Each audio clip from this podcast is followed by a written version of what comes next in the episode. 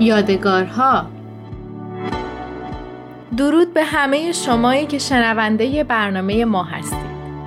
من نورا مهاجر هستم و امروز دهمین هفته ای هست که با مجموعه یادگارها مهمون شما میشیم.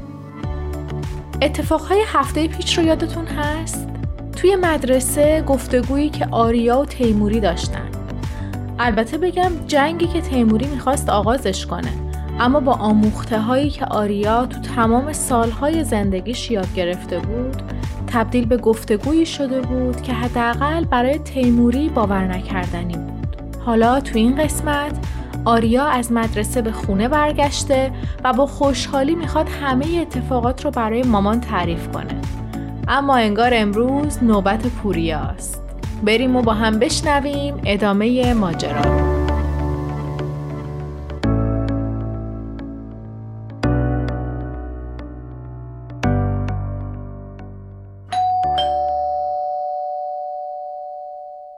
به محض اینکه مامان با آیفون در رو باز کرد آریا پله های خونه رو دو تا یکی بالا رفت. خیلی هیجان داشت که زودتر به خونه برسه و جریان رو واسه مامان تعریف کنه. دوست داشت بگه که باورش نمیشه که تیموری زنگ تفریح آخر اومده پیشش و دو تا بستنی داده بهش که با غلام حسین بخورن. دوست داشت بگه که چطور تونسته با استفاده از چیزهایی که یاد گرفته بوده در محیط اطرافش تغییرات مثبت ایجاد کنه. دوست داشت بگه که امروز بهترین روز زندگیشه و بالاخره دوست داشت بگه که می‌خواد اسم خودش و غلام حسین و تیموری رو روی یک تیکه کاغذ بنویسه و توی کشوی یادگاری ها بذاره. دیگه رسیده بود جلوی واحد خودشون. مامان که در رو باز کرد بوی خوب تهچین دماغش رو پر کرد. عجب تصادف خوبی. دو تا اتفاق خوب پشت سر هم. دوست شدن با تیموری توی مدرسه و آماده بودن تهچین واسه ناهار توی خونه. حالا به قول پوریا باید منتظر سومین اتفاق خوب می‌شد.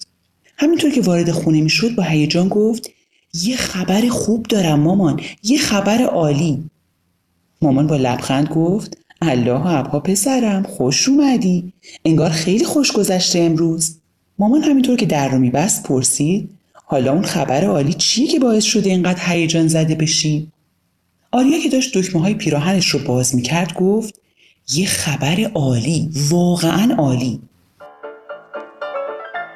منم برات یه خبر واقعا عالی دارم. گمونم این یکی رو که بشنوی خبر قبلیت یادت بره. اه تو اومدی خونه؟ همیشه که بعد از من می‌رسیدی؟ پوریا با خنده گفت بله دیگه ما اینیم. بعد در حالی که قد می‌کشید ادامه داد امروز امتحان داشتیم. فقط امتحان دادیم و اومدیم خونه. از ساعت ده خونه مامان گفت خب حالا کی اول خبر خوبش رو بهمون میگه؟ زود باشید که دل توی دلم نیست. آریا گفت پوریا. اول پوریا میگه. پوریا با ابروهای بالا رفته گفت باشه بابا من اول میگم. بعد به طرف یکی از مبلها رفت. شاهانه روش نشست و یک پاش رو روی اون یکی انداخت و گفت خوب به قابای روی دیوار نگاه کن. می‌خوام یه خبر جالب در مورد یکیش بهت بدم. حدس بزن کدوم یکیه. آریا به قابهای روی دیوار نگاه کرد. یه گله اسب اصیل که کنار ساحل میدویدن بالای میز ناهارخوری بود. یه قاب معرق کاری شده که تصویر چند خانم و آقا رو با لباسهای قدیمی نشون می‌داد. یه شمایل بزرگ و زیبا از حضرت عبدالبها. یه تصویر از مقام علا که با وجود تاریکی شب کاملا روشن و پرنور میدرخشید و عکس زیبایی از روزه مبارکه که مامان همیشه مقابلش دعا می‌خوند. با تردید به پوریا گفت خیلی زیادن یه راهنمایی بکن. پوریا در حالی که به سقف خیره شده بود گفت آم خب قاب مورد نظر در مورد یکی از مکانهای مقدسه. چشمای آریا به طرف قابهای روزه مبارکه و مقام علا برگشت. اما کدومش؟ تا جایی که آریا می‌دونست مقام علا محل دفن حضرت باب و روزه مبارکه مدفن حضرت بهاءالله و قبله بهاییان دنیا بود. پوریا که هنوز آریا رو مردد می‌دید گفت خیلی خوب بابا درباره مقام علاست بعد کمی به جلو خم شد و با دقت به صورت آریا نگاه کرد. انگار که می‌خواست متوجه کوچکترین تغییرات در چهره آریا بشه. اون وقت خیلی شمرده گفت در مورد آقای فریبرز صحباست چشمای گرد شده آریا به طرف پوریا برگشت. آقای صحبا ساختمان مقام علا رو ساختن؟ پوریا خنده ای کرد و گفت نه بابا ساختمان مقام علا رو که آقای ویلیام مکسول طراحی کردن و بعد از اینکه به تایید حضرت ولی امرالله رسیده ساختش رو به عهده گرفتن. آریا با تعجب پرسید پس ربط مقام علا با آقای صحبا چیه؟ پوریا بلند شد و جلوی عکس ایستاد. توی این عکس غیر از ساختمون مقام علا دیگه چی می‌بینی؟ آریا به تصویر خیره شد. اولین چیزی که غیر از ساختمون مقام علا توجهش رو جلب می‌کرد چراغها بود. نورهایی که حلقه حلقه بنای مقام علا رو در بر گرفته بودند و انگار پله پله از کوه بالا می‌رفتن. حلقه هایی که بعد از ساختمون هم ادامه داشتن. با تردید گفت این عکس تو شب گرفته شده. واسه همین چیز زیادی معلوم نیست. اما اگه بخوام یه چیز دیگه غیر از ساختمون رو ببینم این نورهای حلقه حلقه خیلی به چشم میاد. پوریا در حالی که به طرف اتاقش می‌رفت گفت درسته. اما بیا چند تا عکس رو هم تو روشنایی روز بهت نشون بدم. و بعد لپتاپ به دست از اتاقش خارج شد. این بار روی مبل دو نفره نشست و همینطور که لپتاپ رو روشن می‌کرد ادامه داد. این به قول تو نورهای حلقه حلقه ای در کنار یه چیزهای دیگه که با نگاه کردن به عکس های مقام علا که در روز گرفته شده می‌فهمی همه و همه باعث شده که این بنا و مناظر اطرافش در سال 2008 از طرف یونسکو به عنوان میراث فرهنگی جامعه بشری ثبت بشه. صدای مامان از آشپزخونه میومد عجب اطلاعاتی داری پوریا؟ دیدم از مدرسه که رسیدی تا الان همش سر لپتاپی. فکر کردم داری تکالیف مدرسه رو انجام میدی. نگو داشتی درباره مقام اعلا تحقیق می‌کردی. پوریا در حالی که بیصبرانه چشمش رو به صفحه لپتاپ دوخته بود تا زودتر بتونه کشفیاتش رو واسه آریا و مامان توضیح بده گفت مطلب خیلی زیاده. همه رو نتونستم بخونم یا ببینم. اما چند تا ویدیو و مصاحبه دانلود کردم که بعدا با هم ببینیم. بالاخره سیستم آماده شد. پوریا اینطور نوشت باغهای بهایی و روی search کلیک کرد تقریبا بلافاصله تصویری از مقام اعلی همراه با توضیحات زیادی در زیرش صفحه مانیتور رو پر کرد و شروع کرد به ورق زدن عکس ها. شاید چون این بار پوریا کلمه باغ رو search کرده بود یا شاید به یه دلیل دیگه توجه آریا کاملا به مناظر طبیعی اطراف مقام علا جلب شد.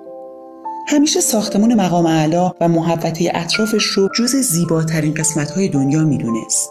اما هیچ وقت به مناظر طبیعی و باغهای اطراف مقام علا دقت نکرده بود. چیزی که اون روز در تمام تصاویر توجهش رو جلب می‌کرد. عکس هایی که از بالا گرفته شده بود بیشتر شبیه نقاشی بود. انگار یه نفر قلم به دست گرفته و همه فضا رو با صدها رنگ و طرح زیبا نقاشی کرده. نقاشی هایی که اگر روی تصویرشون زوم می کردی متوجه می شدی همه با گل و گیاه و درخچه های مختلف درست شدن. و نه تنها نقاشی نیستن بلکه با کمال دقت و ظرافت کنار هم ردیف شدن. به عکسی که از پایین مقام علا رو نشون می‌داد خیره شد.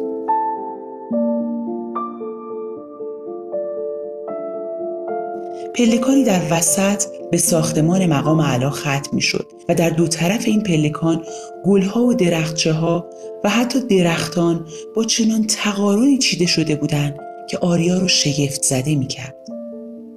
عکس دیگه ای که از طبقه بالای مقام علا گرفته شده بود درست همون جایی که به نظر می رسید مسیر زیارت مقام علا به صورت پلی از روی یکی از خیابونهای شهر عبور کرده واقعا شبیه نقاشی بود.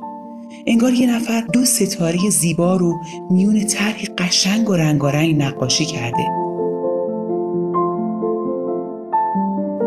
کمی پایین تر از اون منظره دیگه ای توجه آریا رو جلب می کرد جایی که تمام گلها و چمنها و سبزه ها به یک فواره زیبا ختم می شد باور اینکه هیچ کدوم از اینها نقاشی نیست سخت بود اما انگار واقعیت داشت. هر بار که روی تصویر زوم می کردن هر کدوم از رنگ ها تبدیل به گل زیبا و منظم می شدن که در نهایت تراوت منظره ها رو ترسیم کرده بودند. و اونجا بود که آریا برای اولین بار در عمرش به یک موضوع توجه کرد. موضوعی که تا به اون روز هرگز بهش دقت نکرده بود. همیشه باغهای مقام علا رو دیده بود همیشه از زیباییشون لذت برده بود. اما هرگز تا به اون روز با خودش فکر نکرده بود که چقدر کار طراحی و اجرای چنین منظری مهمه. بدون شک اون همه زیبایی و هماهنگی نمی‌تونست محصول رویش خودرو و تصادفی گیاهان باشه. یه نفر باید این مناظر رو طراحی کرده باشه. یه نفر باید رنگ ها رو در نظر گرفته باشه و یه نفر باید حتی نوع گل ها و درخچه ها و گیاهان رو انتخاب کرده باشه. پوریا که متوجه چهره حیرت زده آریا شده بود پرسید قشنگه نه؟ آریا در حالی که هنوز به صفحه مانیتور خیره مونده بود جواب داد عالیه. می‌دونی این همه نظم و زیبایی یه جورایی باور نکردنیه. بعد در حالی که به یکی از عکس ها اشاره می‌کرد گفت ببین تو همین یه دونه عکس چند تا رنگ می‌تونی ببینی؟ من فقط چهار پنج نوع رنگ سبز می‌بینم. همشون سبزه اما کاملا با هم فرق داره. تیره، روشن، متوسط، باور نکردنیه پوریا گفت می‌دونی رنگ سبز در باغهای مقام علا نشونه سیادت حضرت است. برای همین انقدر به چشم می‌خوره و متنوعه آریا پرسید سیادت؟ پوریا ادامه داد حتما می‌دونی که اسم حضرت اعلی سید علی محمد بوده. سید به کسی میگن که از خانواده حضرت محمد باشه. یعنی جد اندر جدش به حضرت محمد برسه. و حضرت اعلی از خاندان حضرت محمد بودن. برای همین سید خطاب می شدن و به اصطلاح مقام سیادت داشتن. رنگ سبز هم در دیانت اسلام مخصوص همین افراد بوده. و به همین دلیل این رنگ در باغهای مقام علا انقدر زیاد و متنوع به کار رفته. توی بعضی از فیلم ها که موسیقی نداشت و صدای طبیعی محیط رو ضبط کرده بود یه موضوع خیلی جالب دیگه خودنمایی می‌کرد. فواره های کوچیک آب که هر طرف به چشم میخوردن صدای آرامش بخش رو در کنار آواز پرنده ها و وزش ملایم نسیم ایجاد می‌کردند با وجودی که مقام علا در دل شهر بود تقریبا هیچ صدایی به جز آواز پرنده ها و حرکت آب شنیده نمی‌شد. آیا یک لحظه چشماش رو بست و به یاد آورد؟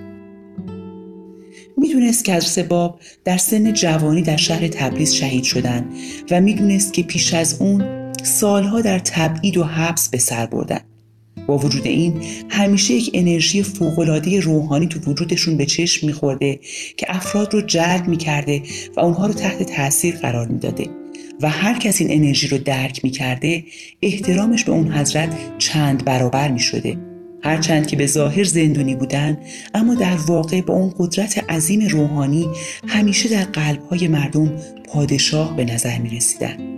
و حالا این زیبایی آرامش بخش در کنار این انرژی روحانی قرار گرفته بود و اینطوری بود که این فضا با هیچ باغ و منظری دیگه قابل مقایسه نبود. آریا متفکرانه گفت خیلی جالبه پوریا داشتم فکر می‌کردم این مناظر که خود به خود به وجود نیومدن یه نفر باید طراحیشون کرده باشه. یه آدم هنرمند یه آدم دقیق.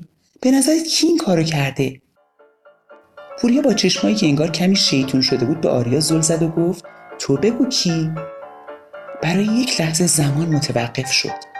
یعنی می‌شد واقعا؟ چشمای آریا گرد شده بود اما هنوز خیره به صفحه مانیتور نگاه می‌کرد. انگار میترسید به پوریا نگاه کنه. فقط خیلی شمرده پرسید فریبرز صحبا پوریا در حالی که به موب تکیه می‌داد رو شونه آریا زد و با خنده گفت اینم سورپرایز ما داداش. حالا نوبت توه. بگو ببینم چی بود اون خبر خوبت؟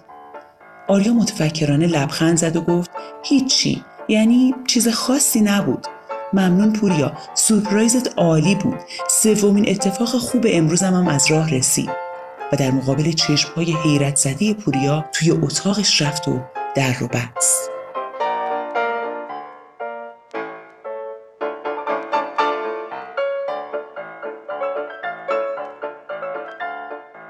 تا سه نشد این قسمت هم تموم نشد. پیشنهاد می‌کنم شما هم صفحه گوگل رو باز کنید و باغهای بهایی رو search کنید. برای اینکه تصاویری که آریا و پوریا دیدن از دریچه چشممون تو قلب هامون ثبت بشه و چشم سر و چشم روحمون رو نوازش کنه.